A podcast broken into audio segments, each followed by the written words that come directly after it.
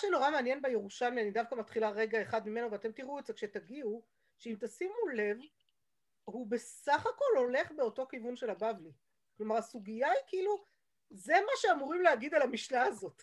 גם בארץ ישראל וגם בבבל, וקורה לנו שאנחנו רואות שזה לא ככה. ופה, וממש אותן הלכות, כלומר אותו דבר, כשמביאים, עכשיו, מה מנחה את זה? מה, מה יכול להיות שגרם לזה? יש לכם השערה איך, זה, איך הגענו לשם? לא הבנתי את השאלה, חני. זאת אומרת, הרבה מאוד פעמים אנחנו יכולות לראות סוגיות מקבילות בירושלמי ובבבלי שהן לא מקבילות. כלומר, אותה משנה, אותה הלכה, לא משנה, בירושלמי זה נקרא הלכה, אצלנו אה, מתחילים מהמשנה, אותה הלכה אה, בירושלמי על אותה משנה שהבבלי והירושלמי מתעסקים, היא תהיה, תלך לכיוון אחר, תזרום לכיוון אחר. לקחת ממש את אותם מקורות ולשחק פחות או יותר, סדר טיפה שונה אולי, אבל בסך הכל כמעט אותו דבר, זה בעיניי כן אומר דרשני, זאת אומרת, אומר, בואי, בואי ננסה להבין מה היה במשנה הזאת שגרם לכולם ללכת לאותו כיוון. זה מעיד, על ה... זה מעיד על ההצלחה של הרעיון של מבנה קבוע בתפילה. כן, נוסח אחיד. כן, תפילה זה דבר שבאמת קבעו והיא זזה ממקום למקום ולא משתנה, וזה בדיוק מה שקרה, לא השתנתה. זה נכון, אבל מה שאנחנו עוסקות פה בפרק זה כבר לא בנוסח. נכון, דבר על משהו אחר, משם זה משהו משהו אחר. איך עומדים לתפילה. ואנחנו, אבל זה חלק מהחבילה. כן. כל התמונה של תפילה, כנראה באמת הצליחו להעתיק אותה ממקום למקום. זה מעניין, אני דווקא לא בטוחה שזה מדויק. אני דווקא מרגישה שיש פה איזו אחידות נורא ברורה, שאי אפשר להתפלל אם מעסיק אותך משהו אחר. אין על זה מחלוקת, לא מביאים, אה, אבל במקום אחר כן ראינו שעושים משהו אחר, כאילו זה נורא ברור. השאלה שנשארת, מה הכוונה מתוך הלכה פסוקה? למה הלכה פסוקה אפשר וזה לא יפריע לתפילה? זאת השאלה. אבל זה לא ירושלמי. אני לא יודעת על הירושלמי מה יש. הירושלמי לא, אבל אני חושבת שירושלמי כן מביא תוספת. שהוא אומר שרב אשי יביא דברייתא, אז הוא מסביר מה זה, אה, הוא אמר שגם מי שעוסק בצורכי ציבור זה כמו דברי תורה. וגם על נביאים, אז הוא אומר חוץ מירמיהו. כאילו זה השלמה של התמונה, ירושלים משלים את התמונה, את המשפט, את המשפט אבל האחרון. הוא לא מתווכח, אבל הוא משלים. לא, כאילו הוא הולך, משלים. הוא זורם עם הבבלי. יכול להיות שזה, בהמשך של הדברים של רננה, יכול להיות שזה... זה מה שנקרא התמזגות בין תהליך ותוכן. כשאנחנו מדברים על הלכה פסוקה שלא משנה מה, באיזה תנאי, זה לא משתנה. זה משהו שהוא נכון לכל המצבים. אז, אז מראים לנו את זה שזה גם, הנה, עובדה, גם בבבלי וגם בירושלמי, זה אותו דבר. אז בואו רגע אחד ננסה לחשוב אבל טיפ, טיפה יותר, ככה נפתח את זה טיפה יותר, בסדר? Okay. אוקיי. מה היה לנו פה בעצם בסוגיה? תשימו לב. תסתכלו גם במסורת הש"ס, אתם תראו את זה בצורה די בולטת, שיש לנו בתוך מסורת הש"ס הפניה למקבילות אחרות בבבלי, והמון המון הפניות לתוספתא. לא נכון. סתם ביקשתי מכן ללמוד תוספתא לפרק לפני, רק שאני פישלתי פה, כי התוספתא עשתה בלאגן. בתוספתא, חלק מההלכות שלמדתם אותן כבר, זה לא שפישלתי כל כך, כי כשלמדתם פרק ד' למדתם את ההלכות האלה, אני חילקתי את הפרק הזה בצורה לא נכונה, כי בעצם צריך ללמוד את כל פרק ג' לפרקים ד' ה', בסדר? זה עובד אה, במקביל לפרקים ד' ה', פרק ג' בתוספתא. יש לכם את זה גם באיזשהו קובץ אה, ששלחתי לכם פעם, את כולם ביחד, בסדר? זה לא משהו כן. שהוא...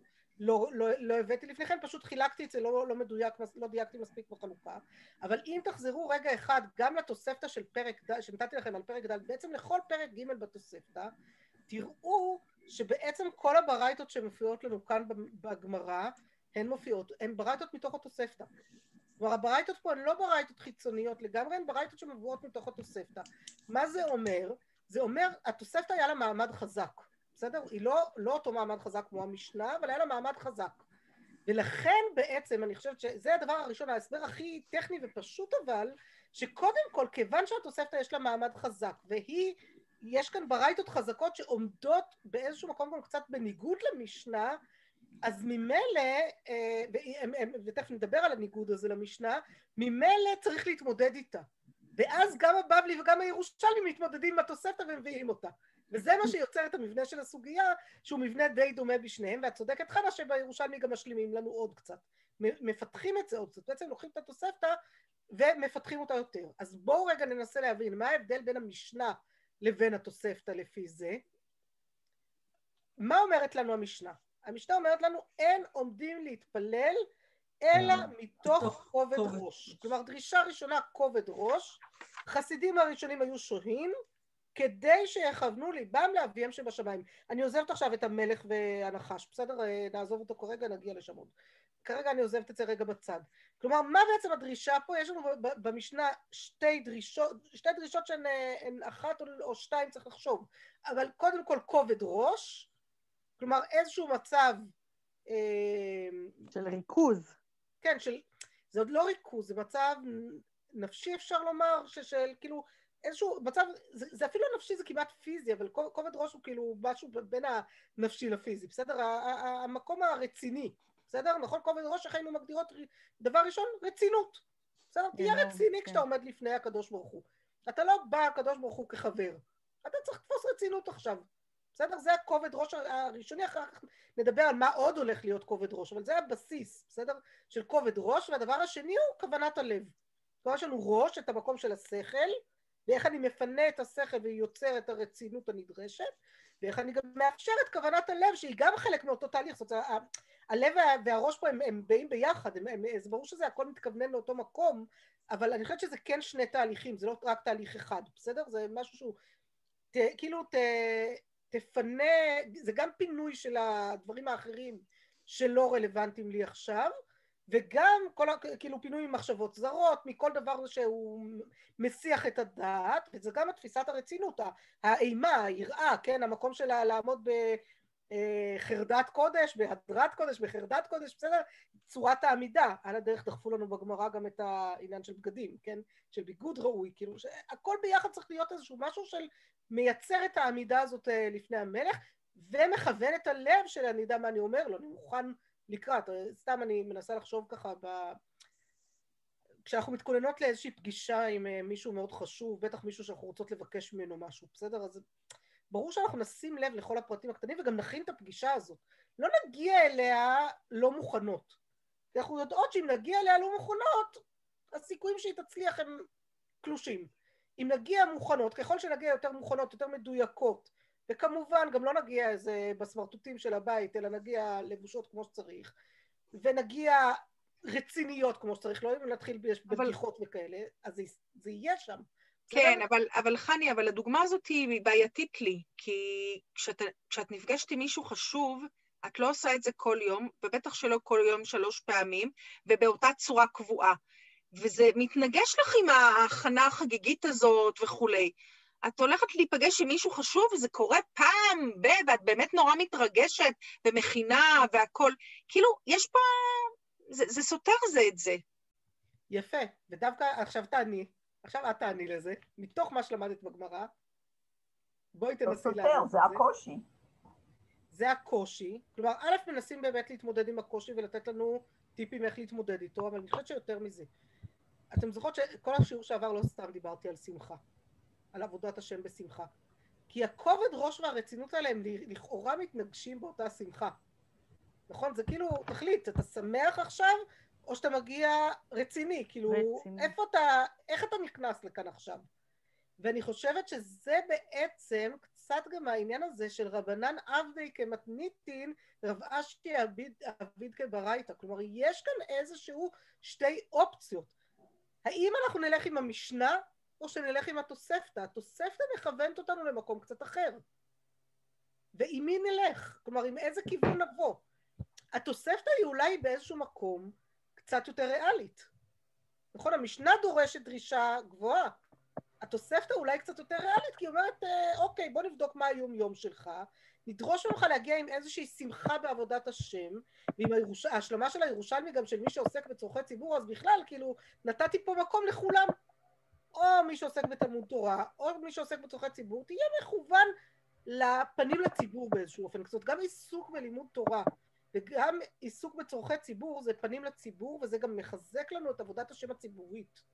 וזה מאוד מאוד מתאים לרעיון הזה של תפילת קבע, שלוש פעמים באותו נוסח, כמו שאמרנו עד עכשיו, שזה בעצם מה שבונה לנו את כל עבודת השם הציבורית הזאת. הכובד ראש והכוונת הלב בעצם לוקחים אותנו, מסיטים אותנו מזה קצת. לוקחים אותנו למקום קצת אחר, אבל אולי זו דרישה קצת גבוהה, אבל שהיא היא, היא נדרשת, כי בסוף, אם, אם נהיה, נישאר רק במקום של ה... נגיע לזה בקלות, כן, ב- ב- בשמחה הפשוטה של חיי היום-יום, אז, אז התפילה תאבד את, ה- את הערך שלה. אז גם עבודה לא תהיה. לא, אבל לא הבנתי איך זה נותן את התשובה ל... להקבלה בין הירושלמי לבבלי. כלומר, בואי תנסי... השאלה ששאלת. למה, לא, למה, ההקבלה בין הירושלמי לבבלי אמרתי, ההקבלה נוצרת בגלל התוספתא, אם- אם כך נראה. אה, הבנתי. בסדר? התוספתא פשוט כל- מספיק חזקה ומספיק מעמידה לנו כאן אופציות בשביל הבנתי. שנוכל לשחק איתן, בסדר? בשביל שנוכל לשחק איתן, שנוכל לאפשר, שנוכל... ההקבלה היא בגלל. התוספתא בעצם, כן, כך נראה לי. שלא קיימת במקומות אחרים. אני לא אומרת שזה לא קיים במקומות אחרים, אני אומרת, פה נראה לי שזה מאוד מובהק, זה. הכל. הבנתי. זה כך נראה לי, אני לא יודעת, זה השערה שלי, לא... לא אוקיי. ראיתי תימוכין או משהו כזה, אבל זה נראה לי הגיוני, פשוט, שככה נשמע לי פשוט הכיוון הזה, בסדר? אוקיי. שהתוספתא ככה כיוונה אותנו לסוגיות די מקבילות, אוקיי. שקצת נפתחות אחרת גם, שגם הירושלמי התבסס, את רוצה להגיד, על אותם תוספת, על אותה תוספתא. ברור, הוא מבין. ולכן זה אותו כיוון הפעם. נכון, נכון, בדיוק, כן. בדיוק. אז בואו רגע אחד, אז בואו נעשה סדר שנייה אם ככה במה שאמרנו. אמרנו, קודם כל התחלתי מהבסיס של זה שיש לנו כאן אה, סוגיות מקבילות, בסדר? בבבלי והירושלמי. שאלתי למה, והצעתי שזה בא בגלל שהתוספתא אה, נותנת אופציה, פותחת אופציות נוספות, ובעצם מכוונת את הסוגיה לאפשר את שתי האופציות, לנסות לבדוק את האפשרויות, בסדר?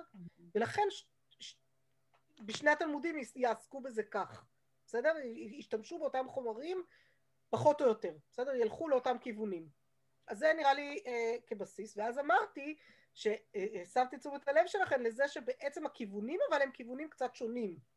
כלומר, אם הכיוון של התוספתא יותר מתרכז ביומיום, בציב, גם בציבוריות וגם ביומיום, בעיסוקי היומיום, המשנה מנסה דווקא להוציא אותנו מהיומיום ולהכניס אותנו למוד של תפילה. נכון? זאת המשנה בעצם אומרת לאדם, תעצור, זה החסידים הראשונים היו שוהים שעה אחת, בסדר? תעצור רגע אחד ותנסה לתפוס לך את הצורה הנכונה, אפילו אם זה קורה שלוש פעמים ביום, אבל תעשה את זה. והרי אנחנו יודעות, מילא תפילת שחרית, תפילת שחרית האתגר שלה זה העיניים עדיין חצי עצומות, בסדר? זה להתניע. אבל באופן יחסי, בכל זאת, גם יש לנו לפני כן את כל אה, ברכות השחר ופסוקי זמרה, מי שמספיקה, כן? וברכות קריאת שמע, יש הרבה דרך עד שמגיעים לתפילה. אז בתפילה כבר יש סיכוי יותר גדול שנהיה ממילא מרוכזות, וזה על, על, על תחילת היום. הראש עוד לא הספיק להתעורר ולחשוב על כל המשימות שמחכות לנו להיום, כנראה, בסדר, בדרך כלל, אם לא הסתכלנו, אנחנו לא כאלה שישר בודקות את הוואטסאפ ורואות את כל מה שמחכה להן, אז... או שבוואטסאפ לא מחכה להם דברים, אז אנחנו יכולות להתחיל את תפילת שחרית, זה, זה אתגר יותר קל. ערבית בסוף היום גם כן יחסית יכול להיות יותר קל אם אנחנו באמת, אה, הוא בסוף היום ואנחנו סוגרות איתו את היום. מנחה זו התפילה הכי מאתגרת מהבחינה הזאת, נכון? היא נמצאת איפשהו באמצע, היא תמיד תקועה, לא משנה איפה היא תהיה, לא משנה באיזה שעה אנחנו נתפלל, איכשהו זה יהיה תקוע באמצע העשייה, ותמיד היא תיקח אותנו לעוד מקומות, זאת אני, תפילת מנחה שלי היום, אז באתי מתוך ההכנה של השיעור ממש ככה, וזה היה מאתגר, כי הלכה פסוקה ואני שוברת את הראש על ההלכות הפסוקות האלה שתקעו לי פה, וזה, לשם הראש הולך, אבל גם באתי מתוך כל החוויות של הבוקר, שהיה בוקר שהתעסק במשהו אחר בכלל, וכאילו הכל ביחד מתערבב ויוצאת איזו תפילה שהיא כאילו הולכת לכל... ורגע, תחזרי, אבל את עכשיו מתפללת, את עכשיו לא אמורה לעסוק בכל זה, חכי, תשאירי את זה לאחרי, עוד כמה דקות, זה לא ארוך, אבל... אבל זה קשה, זה מאתגר, אין ספק שזה מאתגר, בסדר? ואז גם להוסיף לזה את העבודה של השמחה, זה בכלל זה. אני תמיד יכולה להגיד, השמחה של המצווה, של העיסוק בלימוד תורה, אז להודות על זה. אז לבוא מתוך עמדת הנפש הזאת, זה אולי יכול לעזור.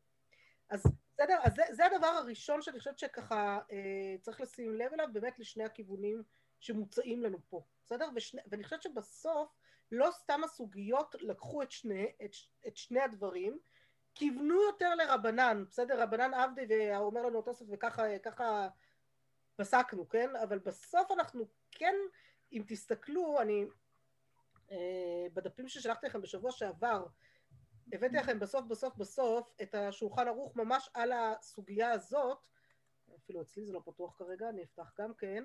אה, חגית, זה בשלוף לך או שאת רוצה שאני אקפיץ את זה? תקפיצי את זה. אז אני אפתח את זה רגע אחד. אני אה, אתן לך אפשרות לשתף? אהה, בדיוק, הכי טוב. רגע. את יכולה לשתף. מעולה, אני רק צריכה לפתוח את זה גם בעצמי. אה, אין, חזרה אחד שלא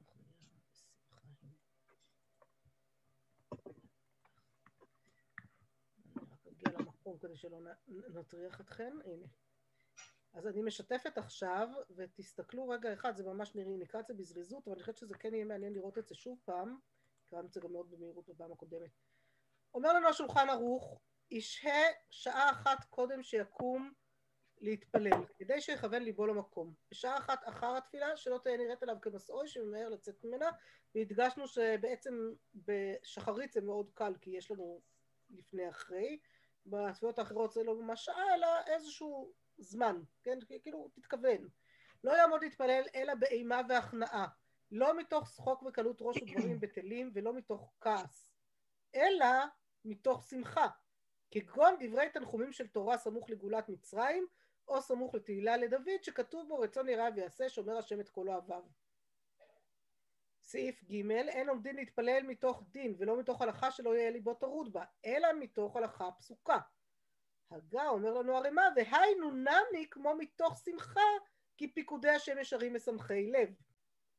סעיף ד' העוסק בצורכי ציבור כעוסק בתורה דמי, פירוש לעניין לעמוד מתוכו להתפלל, שגם זו שמחה היא לא שעוסק בצורכי ציבור. ויש מפרשים, דהיינו לעניין דהינו צריך לפסוק להתפלל.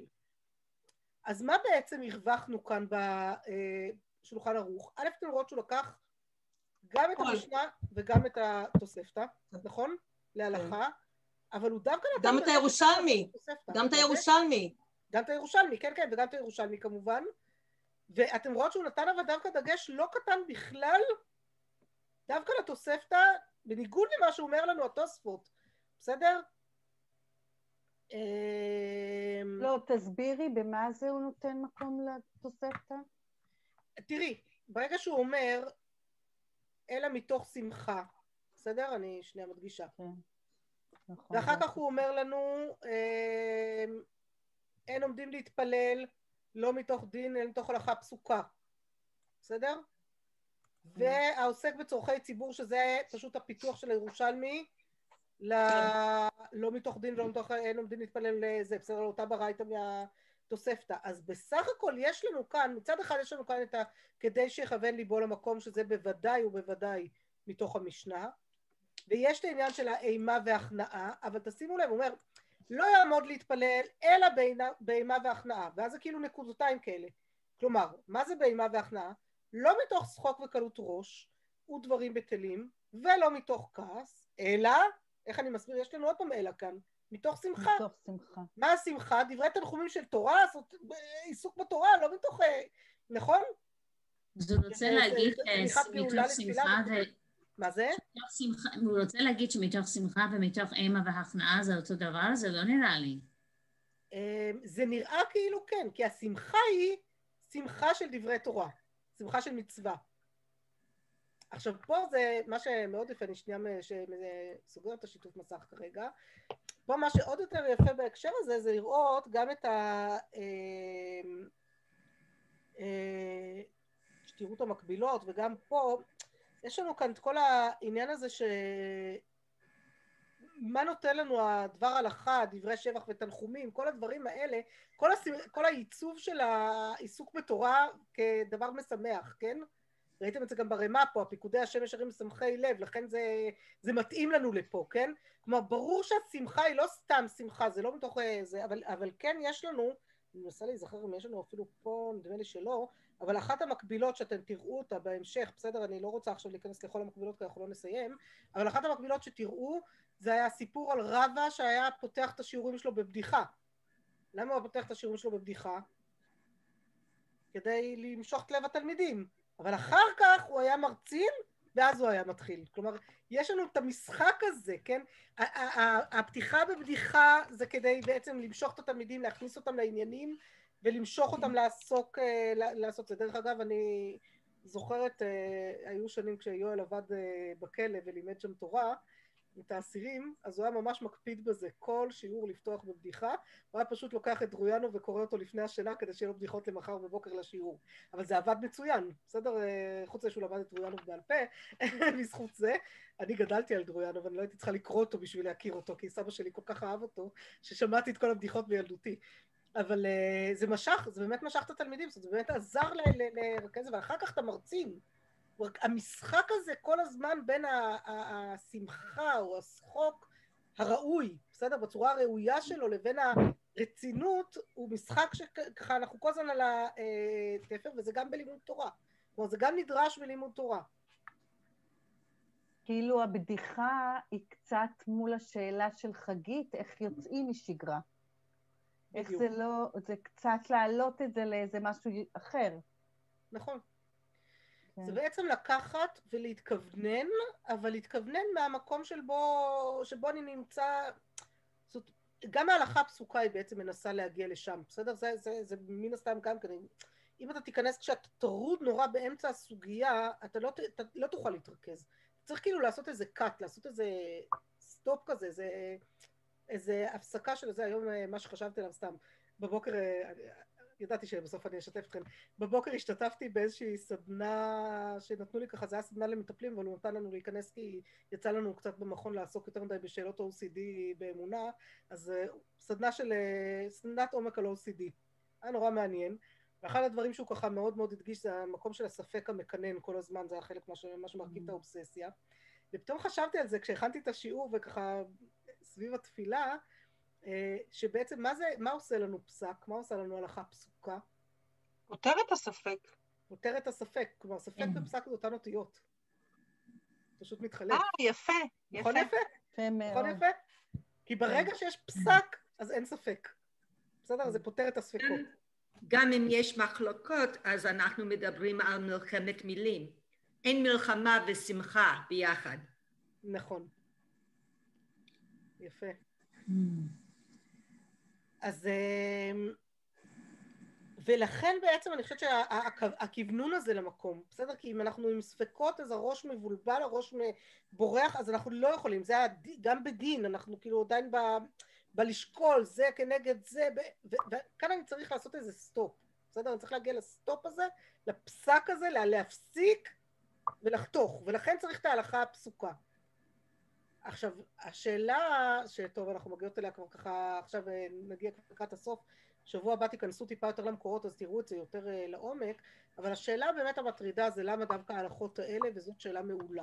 בואו תגידו לי אתם קודם כל, מה הכיוונים שפתרתם? מה עלה לכם תוך כדי הלימוד כבר?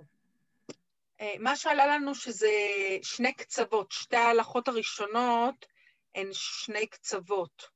אה, שהקצה של, ה, של הלכות נידה זה הקצה של החמרה מאוד מאוד גדולה, שבעצם מייתרת את כל אה, מסכת נידה, ומפשטת את זה להלכה אחת מאוד מאוד פשוטה, זה מצד אחד, וההלכה שקשורה למוץ, לתבן, להרמה, זה בדיוק הקצה השני. כלומר, זה אומר... הקולה הכי גדולה. מה? כאילו החומרה הכי גדולה והקולה הכי גדולה. בדיוק, ואז נשארנו עם השלישי שאמרתי, זה לא נפתר עד הסוף. נכון, השלישי באמת עומד ככה על כן. זה. בואו, דבר ראשון, מה מאפיין את שלושת ההלכות האלה? דבר, דבר שמאוד בולט כאן, כולן הלכות אמוראיות. אוקיי. נכון? ושימו לב, אין כאן שום דברי תנאים. כן. הלכות נכון. פסוקות, תחשבו, הדבר הראשון שהייתם אומרות על הלכה פסוקה זה משניות כלשהן להביא, נכון? איזה שהן משניות שהן בהן מחלוקת. הכי פשוט להביא כהלכה פסוקה. נכון. אבל, אבל זה לא. הביאו דווקא הלכות מתוך דברי האמוראים. נכון? Okay. אוקיי. זה דבר ראשון, צריך לשים לב לזה. וכל המוראי בבל דווקא, שזה, לא, סליחה, רבי זרע הוא ארץ ישראלי, וגם רבי יושעיה הוא ארץ ישראלית, סליחה, טעיתי. אבל כל המוראים, בסדר? זה דבר ראשון. כלומר, משהו שאנחנו... ו, וכל ההלכות האלה הן כמובן, כמובן הלכות בגדר דה רבנן. נכון? נכון. כולן משהו שחכמים היו צריכים לעשות כמה שלבים וכמה מהלכים כדי להגיע אליהם. ההשערה הראשונה שלי שההלכות האלה יש בהן רצון מאוד מאוד חזק, זאת א' שלא היו כל כך פשוטות, הן לא נפסקו כל כך בפשטות, ומישהו כאן היה לו אינטרס מאוד חזק לחזק אותן. אה, אוקיי. איך ידע מהלכה פסוקה? דווקא על משהו שלא ברור לי שהוא יהיה הלכה פסוקה. תראו כמה היום מערערים על הרבי זרע הזה, כן? כאילו הפוך על הפוך. בדיוק. אנחנו, אני מרוויח פה שתי ציפורים במכה. אני גם אומר שצריך הלכה פסוקה, ואני גם על הדרך אביא לך דוגמה להלכה פסוקה שאתה לא תוכל אחריה לערער עליה, בסדר? תדעו לכם שאני ניסיתי לחפש, אני לא יודעת איפה, אולי, אולי אצל תימנים, כי אני בעצם... הסידור תימני לא מצאתי בבית הכנסת, כי את הסידורים הספרדיים והאשכנזיים הפכתי עכשיו ב, ב, לקראת התפילה. חיפשתי, כי אני זוכרת שמישהו אמר לי פעם, נשאל לחבר תימני אחר כך, אה, לא הספקתי לשאול אותו לפני השיעור, אני ממש זוכרת שמישהו אמר לי פעם שבסידור שלו כתוב את ההלכות האלה כמשהו שאומרים אותו לפני התפילה. באמת? חלק מהפתיחה לתפילה זה ההלכות האלה, כי כדי. לקיים את הגמרא הזאת, כן? כדי. לקיים את זה ממש כפשוטו, זה כן. מדהים. אני, אני שואלת את עצמי, מה זה מייצר אם יום יום אומרים את ההלכות האלה, כן? זה, זה, זה דבר זה יכול לייצר גם, מבחינת תוקף של ההלכה. עכשיו, בוודאי שהיה צורך לחזק גם את התוקף? של ההלכה הזו, שזה אה, גם דבר? שצריך ככה... אה, לא, אגדות. אה. שרצו, בטוח שהיה כאן איזשהו עניין שרצו לחזק. מה שאני מציעה שלשבוע הבא תעשו, כשתגיעו למקורות האלה ותפתחו אותם קצת יותר לעומק, בסדר? תפתחו את המקבילות כולן ותראו את כולן ככה לעומק, תנסו לחשוב באמת האם הן באמת כל כך פסוקות, האם הן כל כך פשוטות, כל כך פסוקות, ומה יכולה לגרום לזה שירצו דווקא לחזק אותן. דבר מעניין נוסף, אני אולי איתו אני אסיים, טוב, מה לעשות, אני לא, לא מצליחה לברוח מנידה, בכל זאת, תסלחו לי, זה, כן. יותר מדי התחום שלי בשביל שאני לא אתייחס לזה בכלל. אז קודם כל, אני, נורא נורא חשוב שתראו כאן את, אה, אה, את המקבילה בנידה, אה, את המקבילה של זה בנידה, בסדר? זה, זה ממש נידה ס"ו, ותסתכלו רגע אחד. עם זה פתחתי את הדפים. אתם רואות את השורה הקטנטונת הזאת שעומדת כזה בצד? יש את מסורת הש"ס המרכזית, כאילו, את כל הזהו, ויש כזה ממש בצד ליד ה... אה, ויחידה מלאכה פסוקה, כתוב לנו נידה ס"ו עמוד א' ומגילה כ"ח עמוד ב'. על מה את מדברת, חני? תסתק... אני לא יודעת אם בגמרות שלכם זה גם כן ככה, זה מעניין. בואו ננסה לפתוח בפ- בפרויקט השו"ת רגע את הגמרא, אז אני אראה אם אצלכם זה גם ככה או לא. צורת הדף, בואו רגע אחד. נידה, דף ס"ו, מגילה, דף כ"ח. כן. נכון, בדיוק. איפה אתם רואים את זה? במסורת לכם. הש"ס, דף ל"א אה. עמוד א', אני פשוט בלי משקפיים. אני לא מסורת יכולה- הש"ס למעלה. עם משקפיים... אין איזה אות? איזה אות? אז הנה, אתם רואות נידה ס"ו עמוד א' ומגילה כ"ח עמוד ב', וכאן איפה שאני רואה אתכן ואתן רואות את מסורת הש"ס, אתן יכולות לראות במקביל לזה שהוא כותב בסוגריים מרובעים, עיין פירוש רש"י ותוספות במגילה שם. אז הבאתי לכם כן. את זה ותעיינו, כן, לא חייבות לפתוח את הדפים, עדיף שלא תפתחו את הדפים, אבל אוקיי. למה, תעיינו סתם כי זה יפתח לכם את כל הנושא הזה טיפה יותר, להבין את ההלכה הזאת, להבין מה הסיפור שלה. בקצרה ממש, אני אגיד לכם ככה, אתן לכם כבר את הפתיחה לזה, בקצרה ממש, הסיפור הוא שא', רבי התקין בשדות קודם, רבי זרע, התוספת של מה שבנות ישראל החמירו על עצמן זה היה תוספת רק על תקנת רבי, בסדר? אז היה לזה בסיס אה, קודם כבר מימי התנאים לכל ההתגלגלות להלכה כמו שהיא וזה באמת, זה לא סתם חומרות, אה, לא סתם כי נשים לא ידעו מתמטיקה או משהו כזה, זה באמת אה, ספירה מאוד מסובכת, תלוי לפי מי סופרים. כלומר, דת, יש לנו את דת הרמב"ם, שכנראה נשען על מסורת גאונים, ואת דת כל שאר הראשונים. הרמב"ם אומר שיש לנו את העניין של 11 יום שבין נידה לנידה, כן? זה לדעת כולם. כלומר, הימים שאישה יכולה להיות זבה, לספור לזבה, הם רק 11 יום שבין אה, סוף המחזור ואילך. כלומר, שבעה ימי מחזור, היום השמיני ואילך 11 יום נוספים, עד היום השמונה עשרה, בסדר? זה הימים שהיא יכולה להיות, אה, שהיא, שהיא ראויה לזיווה. ואז השאלה מה קורה אחריהם. ומה מה קורה לעשרה ימים שאחרי כן? שאלה מצוינת, תכף בדיוק, בדיוק על זו המחלוקת. סתם נורא מעניין, יצא לי אתמול, עוד פעם, בעיסוקים שלי בנושאים אחרים, כן? יצא לי אתמול סתם לדבר עם מישהי שעוסקת בחישוב של פוריות של אה, נשים במחשבון ביוץ כזה והכל, והיא אמרה לי שהטווח, והיא ככה לפי תומה, משיחה לפי תומה, היא בכלל לא נראה לי אישה דתייה או משהו כזה, היא נורא שמחה לשמוע שאני מוכנה שהיא- לתת את הטלפון של נשים שמסתבכות עם פוריות בגלל ענייני הלכה, אבל, אה, אבל אה, היא ככה אומרת לי לפי תומה, מהיום ה-19 ואני שומעת אותה אומרת מהיום ה-19, ואני אומרת, וואו, הנה 11 יום שבין נידה לנידה. זה כאילו גם מובן מאליו במחשבונים, ב- ב- ב- אה, ברפואה, שהמינימום של מחזור הוא, של מחזוריות היא 19 ימים. בסדר? זה בדיוק, זה בדיוק יוצא לנו ה-11 יום הזה שבין נידה לנידה, 11 ועוד 7, ומהיום ה-19 ואילך כבר יכול להגיע המחזור הבא. מה קרה לעשרה הימים האלה? זו בדיוק המחלוקת המאוד גדולה בין הרמב"ם לכל הראשונים. הרמב"ם אומר שמהיום שאישה מתחילה לראות, ואם זו תינוקת אז זה מהיום שהיא, שראתה ב- בלידתה, אז אפילו מהיום שהיא נולדה, ואז מישהו צריך לספור בשבילה, אישה סופרת 11 יום, כל פעם 7, 11, 7, 11 ברצף. ואז מה קורה? לפעמים מקבלת את המחזור בימי זיווה, ב-11 יום, לפעמים מקבלת את המחזור בימי נידה, בשבעה ימים, נכון? עכשיו תזכרו, הרמב"ם היה רופא, בסדר? הוא ידע טוב מאוד מה המחזוריות הטבעית של רוב הנשים. נו, המחזוריות היא לא סתם 19 יום, המחזוריות. היא... מה זה? אבל המחזוריות היא לא של 19 יום. יפה. אז, אז, אז איך הרמב"ם אומר כזה דבר? הוא יודע הרי מה המחזוריות. נו, כנראה יש לו מסורת קדומה שכך צריך. ולכן אנחנו גם... אבל מה זה אומר? מה זה אומר? מה זה אומר? שהמינימום שיכול להיות מחזוריות זה 19 יום, לכן מאותו רגע ואילך אני חוששת לאולי זה אפילו 19.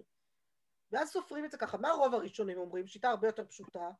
יש לנו 7, יש לנו 11, ואחר כך יש ימים אפורים. ברגע שתראה עוד פעם, תתחיל לספור עוד פעם 7, 11. כלומר, תספור 7, 11, ואז היא תחכה. כשיגיע המחזור מתי שהוא יגיע, תספור עוד פעם 7, 11. ומה זה העשרה ימים האפורים האלה? לפחות עשרה ימים, כן? אני אומרת, הימים האפורים האלה, כמה שהם לא יהיו, יכול להיות אה, שישה, הם יכולים להיות עשרה, הם יכולים להיות גם עשרים ושלושים, תלוי כל נכון, במחזור שלה. נכון. הם ימים שהם לא ראויים לא לזה, ברגע שפשוט ברגע שהיא תראה בהם, היא תדע שמעכשיו היא נידה. היא סופרת שבעה ימים לנידה, ואם, ואחר כך עוד 11 יום שראויים לזיווה, שיכולים להיות, שבהם היא יכולה להיות זבה. מה זה אומר ראויים לזיווה? זה אומר שאין לנו ציפייה לראות בהם דם, בשום צורה אוקיי. שהיא. אוקיי. ולכן אם היא רואה בהם דם, אז משהו פה משובש, ולכן היא נכנסת לתוך דיני זבה. יום אחד או שניים זה זבה קטנה, שלושה ימים ולך כבר זבה גדולה שסופרת שבעה נקיים. שבעה. עכשיו אתם מבינות שאם הולכים לפי שיטת רוב הראשונים זה עוד איכשהו מסתדר. אם הולכים לפי שיטת הרמב"ם אז מה הפלא שנשים הסתבכו והעדיפו כבר לקחת על עצמן תמיד להיות זבות ורק לא להסתבך עם כל הספירה הבלתי נגמרת הזאת, נכון? כלומר זה הרבה יותר מובן לנו מה, מה, מה קרה פה בתהליך. אמ, אז זה דבר אחד ככה שצריך להבין, אה, קצת נתתי לכם רקע יותר. מה שנסיים איתו אולי, שזה פשוט יפה לראות, אה, זה עם הטור בסימן, בואו נראה שהוא מס- מסכים לי לפתוח עוד איזשהו מקור פה היום. אה, אז הטור בקפ"ג, סתם יפה לראות איך הוא... א', תפתחו את ה... אני לא אכפת לי לשלוח לכם אותו אחר כך גם כן. אה, הטור בקפ"ג פשוט מסביר מאוד מאוד יפה את כל מה שהסברתי לכם עכשיו, וקצת יותר בלי הרמב"ם, בסדר? הוא מסביר את שיטת רוב הראשונים, אבל אה, למה זה היה קצת מסובך. וחוץ מזה, אם תסתכלו עליו עכשיו, אה, אנחנו נקרא רק את הסוף שלו, הוא אומר ככה: משרבו הגלויות, אתם רואות ממש בסוף איפה שהעכבר שלי עכשיו, כן? כן. משרבו הגלויות ותכפו הצרות ונתמעטו הלבבות, חשו שמא יבואו לטעות באיסור כרת. שמא תראה אישה בימי נידתה שישה ימים ויהיה הכל דם תואר. ובשביעי שמא, עכשיו אני לא מצליחה לקרוא בגלל הזהו, אני אקטין אתכן רגע, סליחה. אה, ובשביעי שמא תראה דם טמא, וסבורה לטבול בליל שמיני, וצריכה עוד שבעה ימים. החמירו לטמא כל מראה דם אדום. עד כאן זו החומרה הראשונה שעליה לא דיברתי בכלל, זו החומרה של כל, כל דם אדום ולא רק חמישה מיני דמים, אתם תראו את זה בטור אם תסתכלו עליו. וכדי שלא יבואו לידי טעות בין ימי נידה וימי זיווה, הוסיפו חומרה אחר חומרה, עד שאמרו שאפילו אם לא תראה אלא טיפת דם כחרדל, תשב עליה שבעה נקיים כזבה גדולה. בסדר? אז זה... אה, אני עושה סטופ שרים. אה, אז זה אתם יכולות לכתוב לעצמכם הטור בסיוון קפ"ג, אם אתם רוצות ככה לראות טיפה יותר, לא חייבות, בסדר? אני חושבת שאם תראו שם את, ה... את רש"י וטוסות במגילה, את המגילה, רש"י, טוסות, נידס, המחווה, זה כבר ייתן לכם הרבה להבין טיפה יותר את הסיפור. מה שעוד תעשו בשבוע, לשבוע הבא, אני כבר נותנת הוראות, אני לא יודעת אפילו אם צריך אכתוב לכם עוד הוראות אחרי כן. מה שעוד תעשו לשבוע הבא כשתלמדו את המקורות, ועוד פעם אני מציעה כמה שפחות להיעזר בדפים. תעזרו רק אם צריך, בסדר? אבל תנסו להגיע לבד לכמה שיותר, מה שלא הגעתם לבד, תבד- תבדקו את עצמכם אחר כך. כשתראו את המקורות, בעיקר לגבי ההלכה השלישית, לגבי הרב הושעיה, מה שמאוד מעניין זה לראות כמה מקבילות יש לסיפור הזה, זאת אומרת עד כמה, שם דווקא זה נראה לי הלכה פסוקה באמת, בסדר? זאת הלכה פסוקה ממש שהתקבלה, כי יש לזה כל כך הרבה מובאות ומקבילות שזה נכנס חזק, וזה נכנס בתוך דיני ספקות. אין ספק מוציא מידי ודאי, ובתוך השאלה הזאת, אז תנסו לראות את, את ההקשרים שבהם זה, זה מופיע, סתם יאיר לכם יותר, ואולי דווקא עוד פעם על מה שאמרנו, ספק הוא ודאי, אין ספק מוציא מידי ודאי, ואז משם מביאים לנו הלכה פסוקה, זה גם יכול להיות מעניין לראות את ההקשר לזה. ובסוף, הנושא של מעילה, ששם דווקא אני התלבטתי בעצמי עדיין, אני עוד יושב על זה ככה גם כן קצת, האם באמת זו הלכה פסוקה? כי מתוך איך שמתגלגלת הסוגיה בכל המקבילות של זה, לכאורה זה לא כזה פשוט שזה פסוק, בסדר? וזה נורא מעניין שיש כאן פסק. אז זה עוד משהו שאני מאתגרת אתכם ככה לראות, בסדר? זה ממש להעמיק, בסדר? אנחנו אמרנו, אנחנו לומדות בעיון, אז אנחנו לומדות בעיון עד הסוף, בסדר? לעשות את זה כמו שצריך.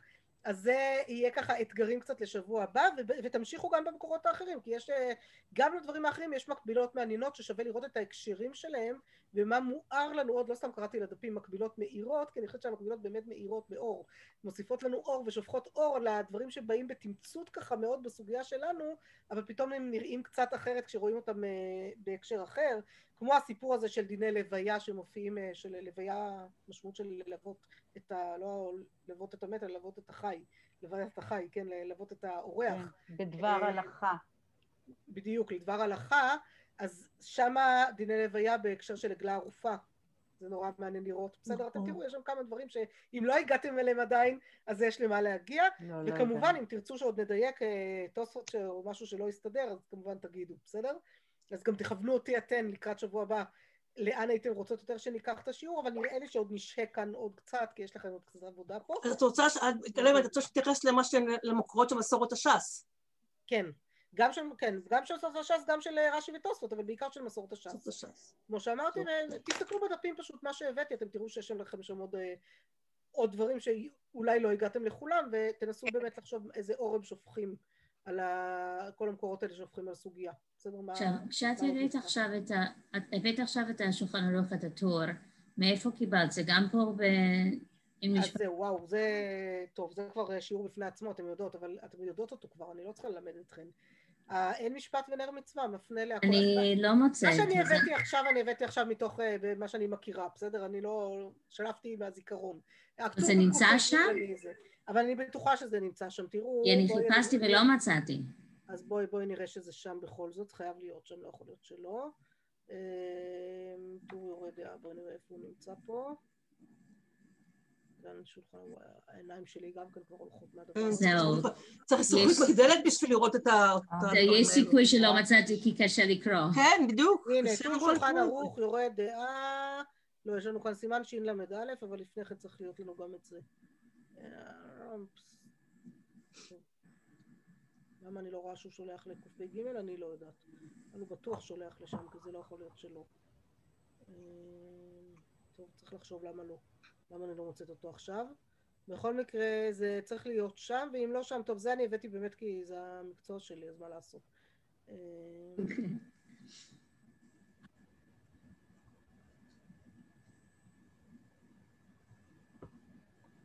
לא יודעת, לא, באמת לא מוצאת אותו כרגע. בכל מקרה אני אשלח לכם אותו, בסדר?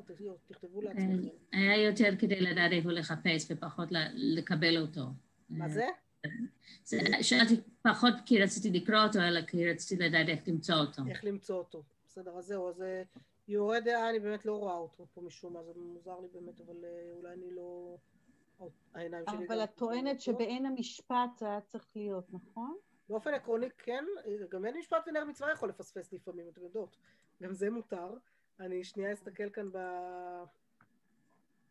אה, הנה הוא בזה. ב... לטור באמת הוא לא שולח, אבל לשולחן ערוך כן, הוא כן שולח אותי במסורת הש"ס אה, כשאני בפרויקט השו"ת, אז אה, מוזר למה אני לא רואה את זה כאן. שולחן ערוך, בואו נראה אם סימן קפ... למה אני לא רואה את זה? הנה, סימן קפ"ג יש. איפה? באות ה' הגדולה וג' קטנה. רות מימו- מימונידס, פרק י"א מהלכות איסורי ביאה, זה הרמב"ם, הלכה ד', סמ"ג לאוין קי"א, טור שולחן ערוך, יורה דעה, סימן קפ"ג. אה, בסדר? קטן, אוקיי. הקטן הזה אני לא הצלחתי גם לראות, אני מודה. אבל כשפתחתי את זה בפרויקט השו"ת ראיתי, אז יותר קל. אוקיי. אה, צורת הדף בפרויקט השו"ת בכל זאת נותנת לי גם להגדיל. אבל אני לא, אני לא מצאתי איפה, אני לא מבינה, באין מצווה ואין משפט בנר מצווה? אין משפט נר מצווה, את רואה שיש לך אותיות גדולות ואותיות קטנות? נכון, אז באות ה' הגדולה, כן.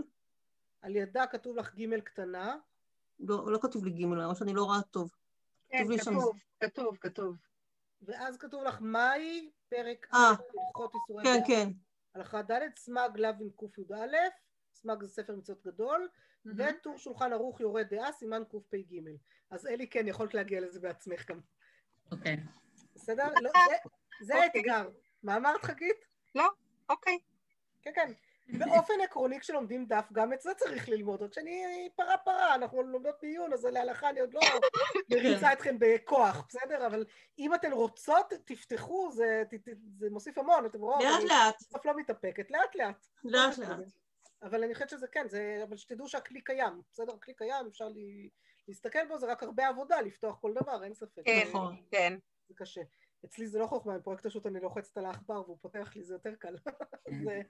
אבל לפעמים אני גם פותחת את הספרים, תלוי מה אני מחפשת בדיוק. יופי.